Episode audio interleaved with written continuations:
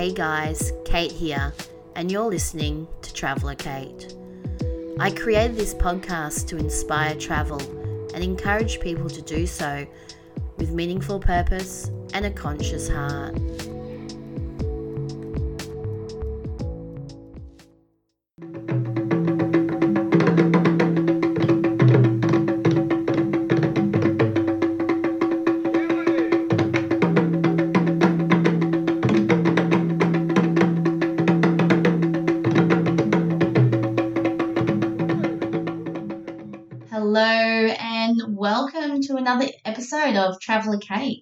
Thanks for joining me. I hope you're enjoying the podcast so far.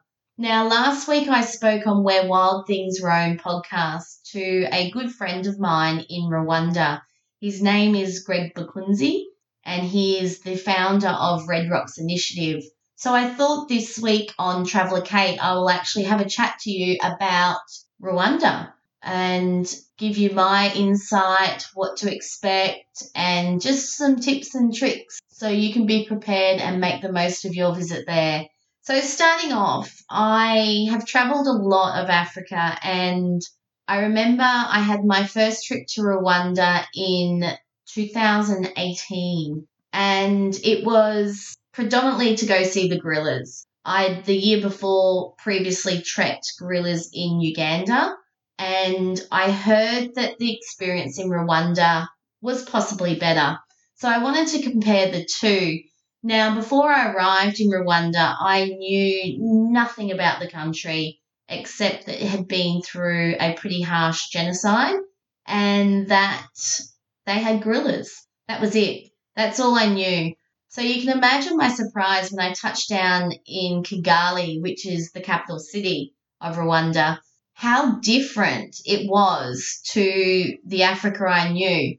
Normally, you come into one of these big cities and it's crazy and chaotic and it's bustling and noisy, and you've kind of got to watch your back a bit and you've got a little bit of nerves there because of the safety issues. But it was nothing like that at all. It's very developed it's very clean. It's one of the cleanest places in the world I've ever visited, even more so than Singapore. And it was very safe. As a solo female traveler, I have never felt so welcomed and the people were so friendly and kind and not once did I ever feel nervous walking around by myself even. So it was a surprise. I at the start felt a little bit disappointed because I love that kind of chaotic Africa. I love the excitement of being in the big cities and everything is crazy. But then I grew to love this type of Africa as well, in that you can enjoy it with a bit more of a relaxed nerve about you. So, Kigali, like I said, is the capital. And I do recommend spending some time there before you go off and explore the rest of the country. Reason being is this is a country with a bit of history, and you really want to understand why the country is the way it is and where it's at now, and more about the people because you are going to meet a lot of people along your way on your, your travels there. They will come up and talk to you, they're so friendly and you want to interact with them. So I guess to know a bit of their history is very important. So you know exactly where they've come from, and I guess just in that cultural sense, just to be a bit more respectful. Now, I'm only going to touch on this very lightly, and for those people who don't know about the Rwandan genocide, it happened in 1994, where over the span of just 100 days, some 800,000 Rwandans were slaughtered. And it was quite a horrific, dark time for the country. I think the best thing that you can do when visiting Rwanda is start off in Kigali by going and visiting the Kigali Genocide Memorial. It's a place where you can learn a lot more about what happened during that time, what events led to to it happening and how the country has come through and recovered from that. It's also a place where you can pay respects. There is a mass grave there. It is one of just a number of mass graves around the country, but the one in Kigali is probably the most commonly visited. I do recommend doing the visit in the morning if you can and have the afternoon off just to reflect and absorb what you do learn. It is quite a gut wrenching experience and I know it affected me quite a bit. So you kind of want to take the time just to take it all in and understand it before you go off and explore the rest of the country. Beyond that, Kigali is a city that has so much to offer. If you've got the time, spend some time there, go out, have a meal at night, enjoy the nightlife. It's such a buzzing town at night. The bars for a drink, go to nightclubs, have a little dance, get out amongst the locals, and they would love to share their city with you. The art scene in town is absolutely phenomenal. There are some great art galleries if that's your thing. There's museums, there's cultural activities happening, there's lots of shopping. It is a town that you could spend weeks in and still not scratch the surface. So, moving out of the city now and exploring the rest of the country, I really want to point out the fact that yes, Rwanda is a small country, but don't be fooled in thinking that you can go and see quite a bit in a small amount of time because you can get from A to B quite quickly.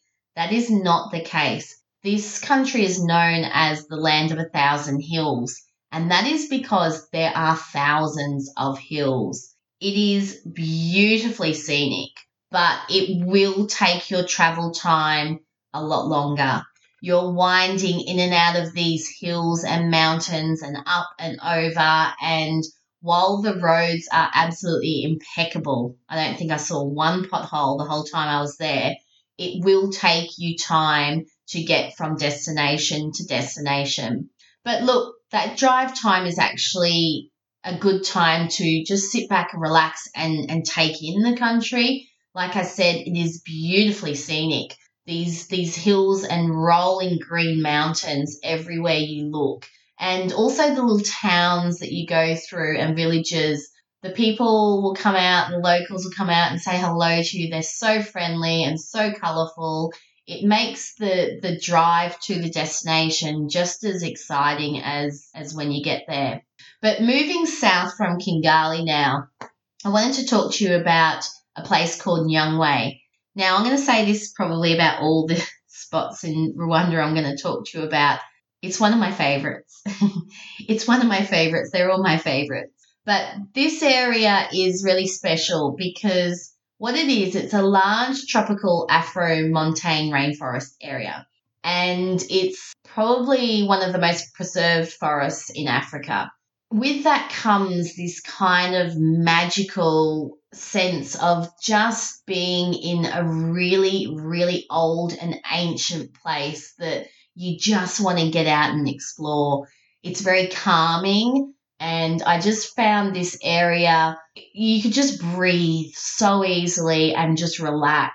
Now, before you arrive at Nyungwe, you drive through an area, and I hope I pronounce this correctly, Ginseni. And what this area is, is actually where you'll find a lot of tea plantations and coffee plantations A nice little thing to do in this area is do stop and if there's the men and women in the field picking tea, go and have a chat to them. They'll explain to you what happens with the whole process and even show you how to pick the tea. It's not as easy as it looks, I'll tell you that. But moving through this area, and that's where you'll get to Nyungwe Forest National Park. Now, this has been a national park since 2004, but this area is the largest tropical Afro-montane rainforest in East Africa. And it's probably one of the most preserved forests in Africa. It's a really important site for biodiversity in Rwanda because it's home to thousands of wildlife, animals, flora, fauna. There's there's a lot of creation going on in this rainforest area and it's also a great place to actually get out and explore by foot. So there's a number of hiking tracks throughout the national park from day trips all the way up to overnights and longer hikes. Um, a really nice hike to do is the one that leads to the canopy walk. So what they've done is built a canopy walk, which is kind of a suspended bridge across the top of the canopy. And as you do this walk, you can look down below you at the rainforest. And generally, because of its elevation, I think at the most it gets up to about 3,000 meters above sea level. You've got low lying clouds, and it's that whole gorillas in the mist feel where the greenery is below you and you can hear the different monkey species calling out and then this mist is just rising up with with the clouds. It looks fantastic. Now if you're lucky you can actually spot wildlife from this canopy walk. I saw on my first trip out there colobus monkeys. And it was incredible because you're actually at the same level as them if not that little bit higher. And looking out and across and down at them normally when you do primate walks and treks, you're on the ground and you're looking up to find them. So it felt like you were in their family and you're a part of it. And it's a lot more intimate, I think. It's definitely worth a walk to go out there. So put that on your list is the canopy walk in Nyungwe Forest. Now, another reason people come down to this area, obviously, not just the amazing rainforest and its walks, but is the wildlife. So I think 13 primate species in this area. The chimpanzee trekking is one of the main draw cards, but you've also got the Angola colobus monkeys and several other monkey species. There's golden cats and duikers in the area. So a lot more to see and do than just a day trip. Make sure you lock in a couple of nights in Nyungwe. Now, moving north from Nyungwe and heading up the eastern side of Rwanda is Lake Kivu. This is an area, and the drive, I guess, up north to Volcanoes National Park is probably the prettiest, most scenic drives in the country because of Lake Kivu. So you're winding around the mountains, and you've got Lake Kivu um, to your east. And Lake Kivu is one of the largest lakes in the area. I believe it's part of the Great African Lakes. And it shares its border, well, basically halfway down with the Democratic Republic of Congo. Now, this lake is once again incredibly scenic.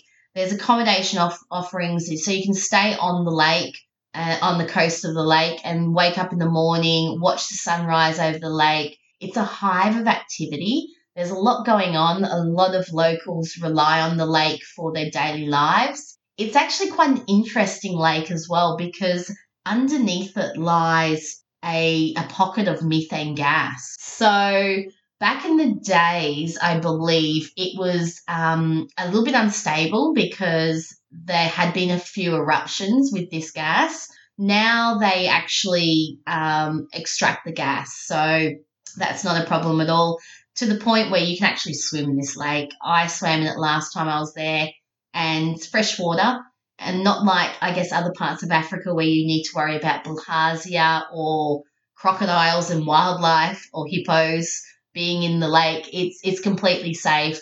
You can do kayaking on the lake. A lot of people will go out and have a swim.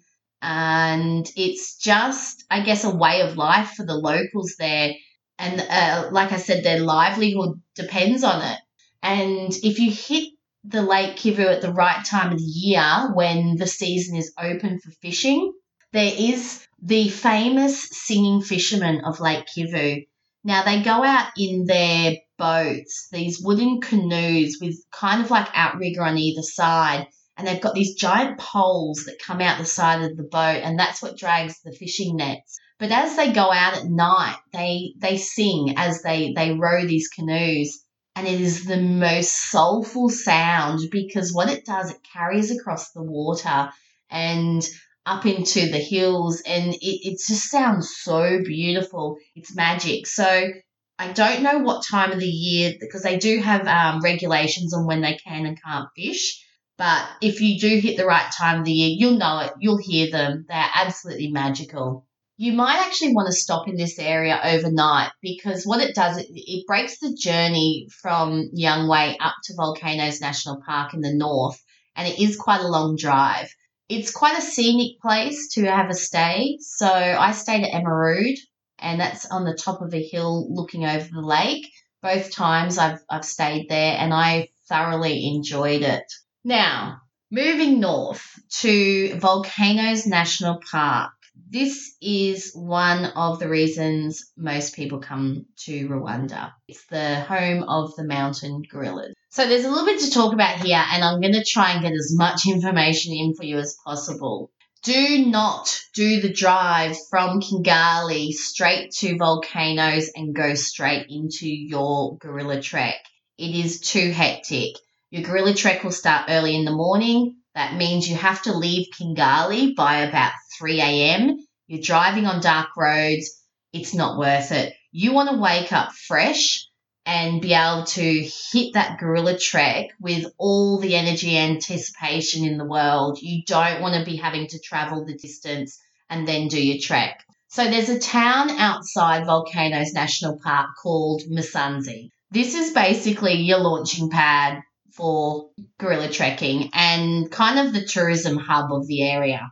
Now, stay a couple of nights in Musanze.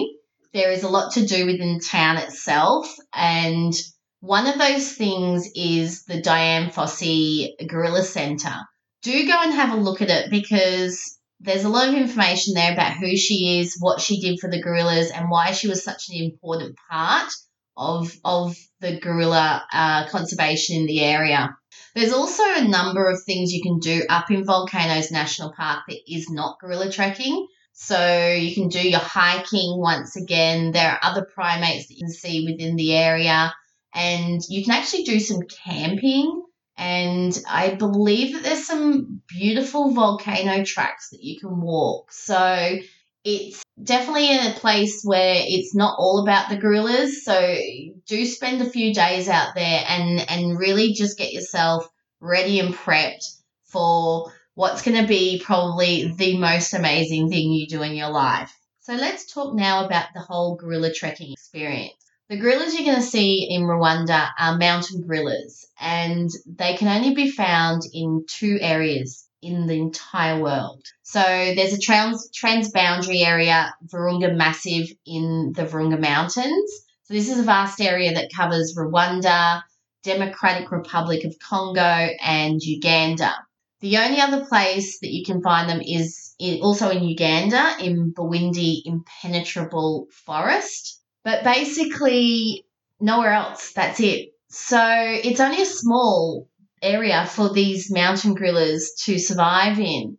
Now, when they were discovered back in 1902, they were heavily targeted by poachers for pets and body parts. The the human destruction of their their habitat and where they lived meant their numbers declined incredibly close to extinction.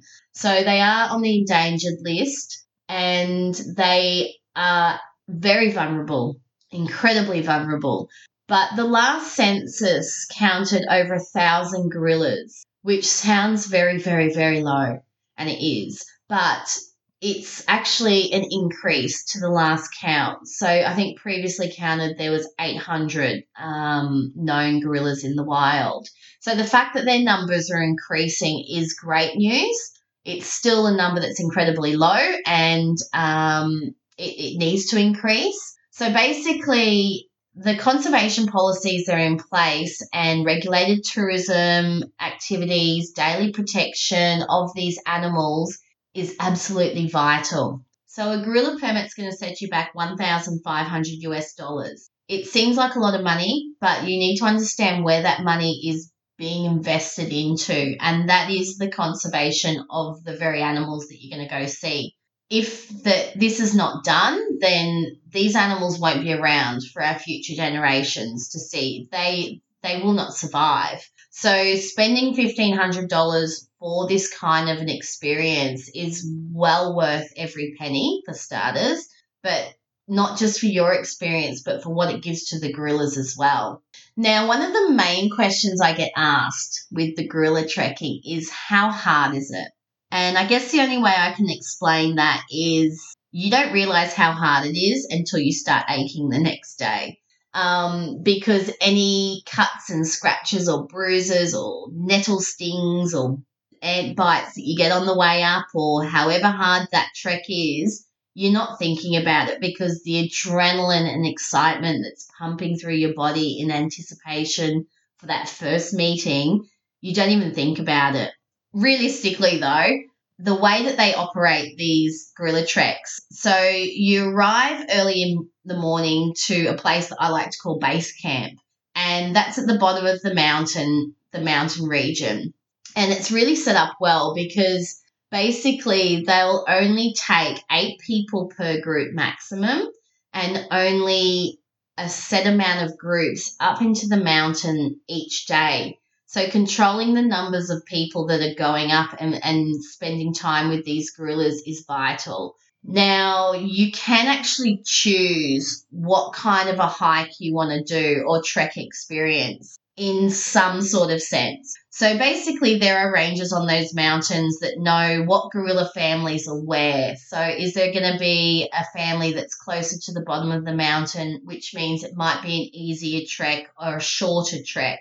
There might be a family that's quite high up in the mountain and moving quickly. So, that might be quite a hard trek this so they'll know exactly where these families are generally and they'll judge okay well we we for this day we're going to have three easy treks and two hard treks or one easy trek and four hard treks and one medium trek so don't think that because you're too old or because you might have a sort of disability or because you might be unfit that you can't do this. Everybody can do this it just comes down to what capacity you can, what group you're going to be in, and, and what capacity you can go at.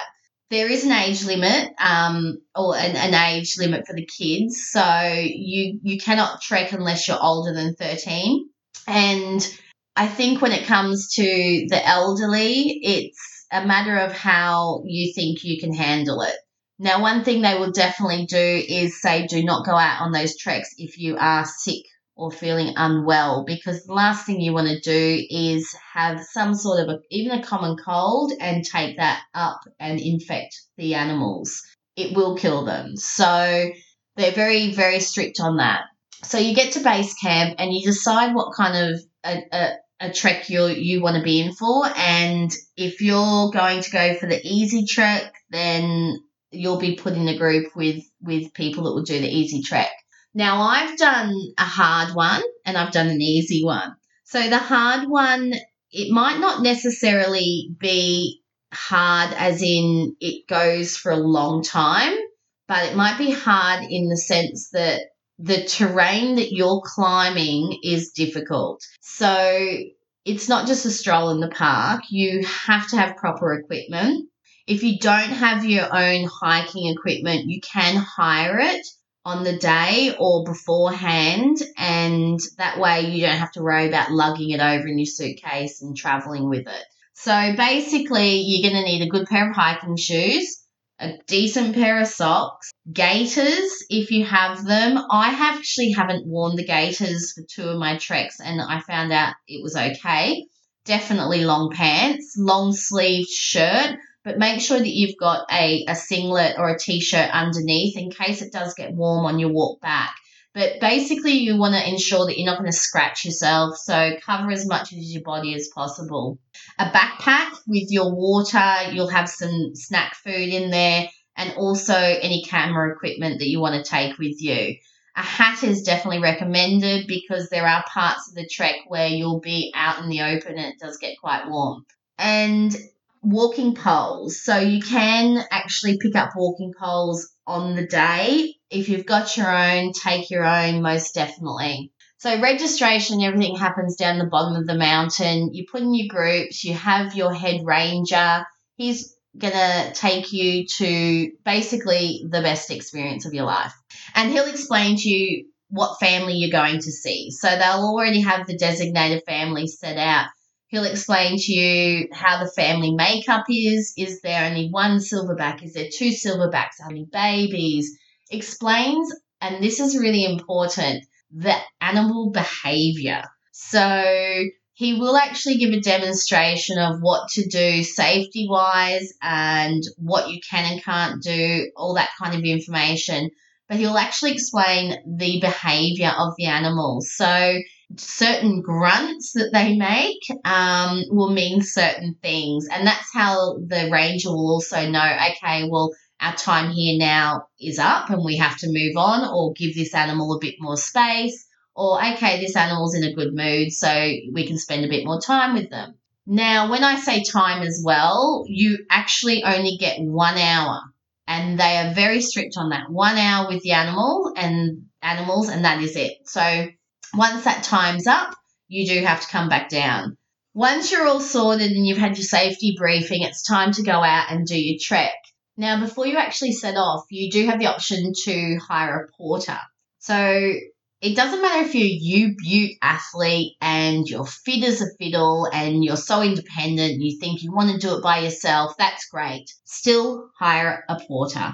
They cost you about US $15 and they will not only help obviously with your bags and, and carrying anything that you need, but they are actually going to be there to catch you before you even know you're falling just like a helping hand when it comes to those sections of the track that are really muddy, things like that.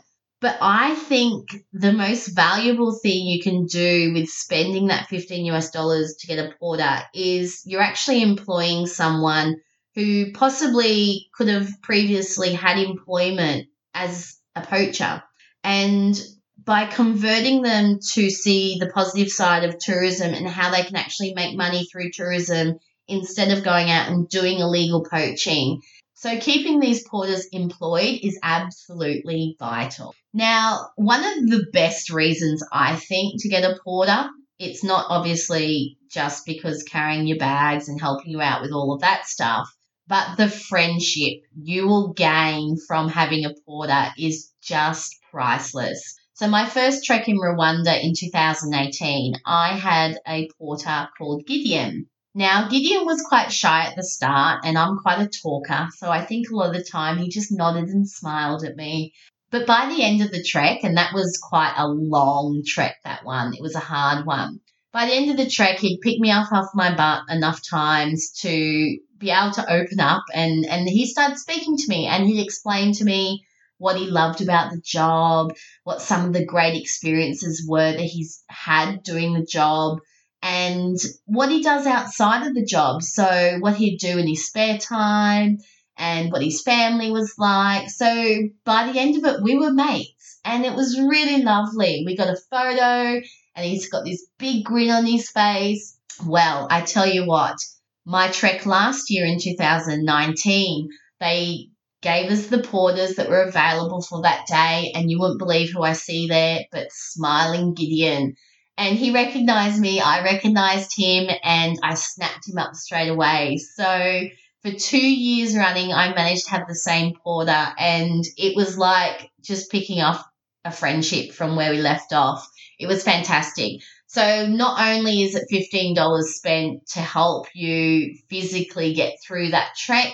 it's also a friend for life. It's well worth it. So, talking about the actual gorilla trek, I'm not going to go into too much depth here because I will do a separate podcast for this um, because I think it's something that needs a bit more detail.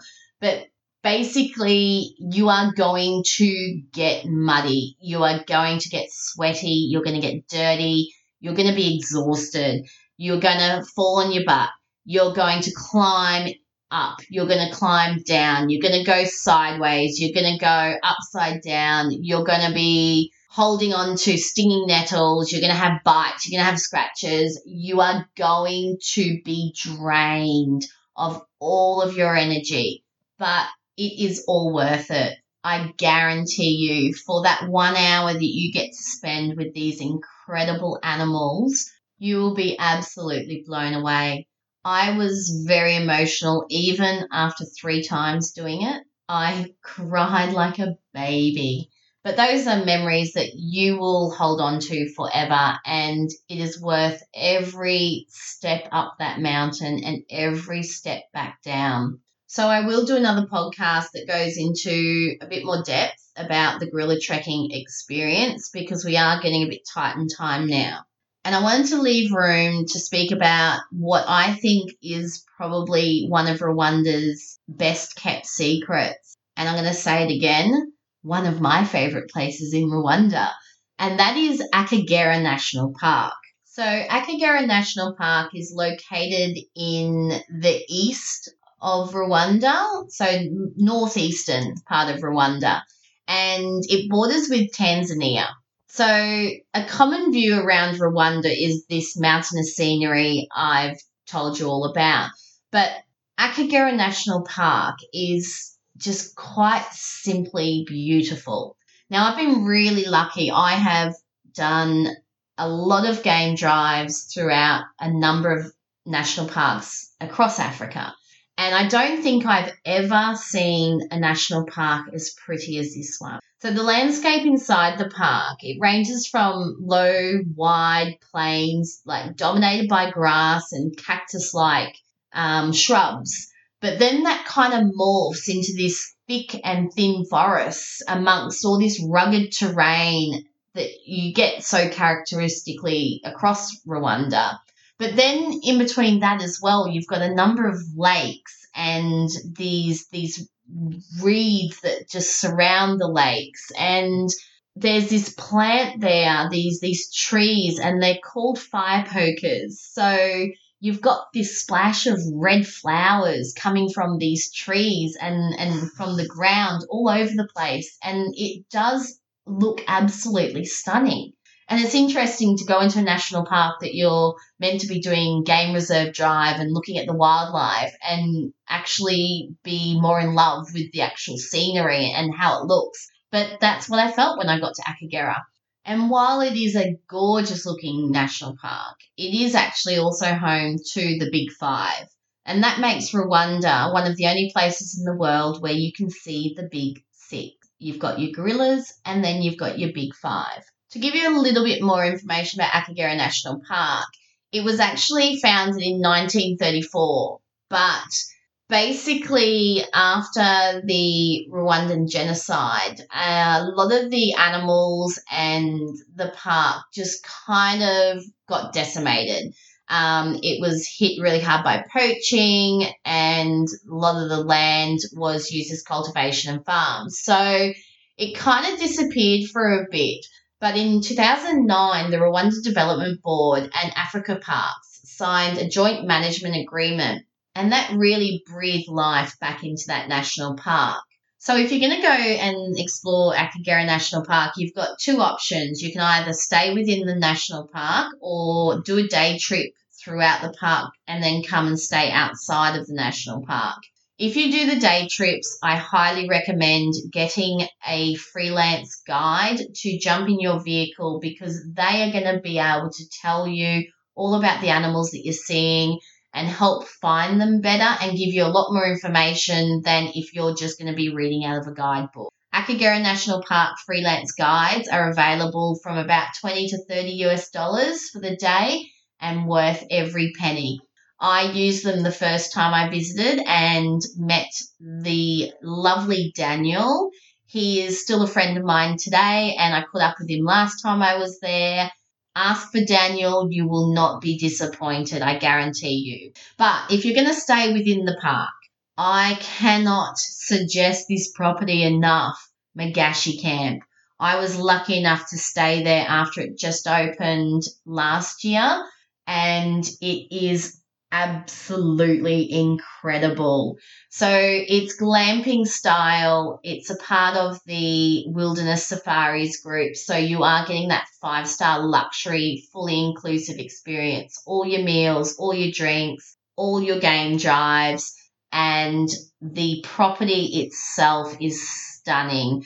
It's actually set on a the side of a, a lake that's within the national park so at night, when you go to sleep in your lovely large bed, you are being serenaded by hippos that are just meters away from you in the water, and you're hearing animals pass by because it is an unfenced camp. So that kind of experience is something that you you just cannot go past if you you've got the opportunity. And the good thing about Magashi Camp as well is you are actually in an area that's a kind of private conservancy for them. So only guests of that um, Magashi camp can actually do their safari drives in that area. So when it comes down to the wildlife, I'll just give you an idea. Within my first 15, 20 minutes of my first game drive at Magashi camp, we were sat in front of a leopard in a tree. Now, the good thing about this was there was not another vehicle in sight. So, when I say Akagera National Park is one of Rwanda's best kept secrets, that is because it does not have the over tourism aspect to it yet that you might get in, say, Kruger National Park. Now, anyone that's done a game safari drive in Kruger National Park will know that if there's a sighting of an animal, you can bet your bottom dollar before long there's at least 10, nearly 20 vehicles in that same vicinity. And what that does, I find, changes the behavior of the animal as well. They get quite used to that. So in Akagera National Park, the one thing that stood out most to me was the animal behavior. It was completely different to the animal behaviors I've seen in other countries and their national parks. And it was really good because my guide, Adrian, that was with me from Magashi camp, didn't actually go up closer to the animals so you could get a better look or get a better photograph or better experience. He was really respectful of the fact that okay, this this animal was a little bit jumpy because it's not used to humans and it, it knew that there was something there, but he didn't push that either. We stayed back from the animal and we kept our distance. And I thought that was really, really important. Now, as much as I would love to keep talking about the experience in Akagera National Park, I've actually gone over my 40 minute mark and this is turning into quite a long podcast. So I'm going to have to wrap it up here. It just goes to show you, though, how incredible a country Rwanda is because I could sit here and tell you for another 40 minutes about even more incredible experiences you can have there. But I won't do that. I won't take you into another 40 minutes. So if you do want any more information about Rwanda, jump onto my website, which is www.travelerkate.com, as there is a heap of different articles all about my travels and adventures around Rwanda and links to any articles that were published across different publications. If you still have any more questions or you want to know anything more, do shoot me an email. My email address is kate at travelerkate.com. Thanks for joining me, and I hope you enjoyed this chat about Rwanda. Please do tune in next week as I talk about my expedition on Hurtigruten cruises that took me from Norway up into the Arctic. Until then, take care.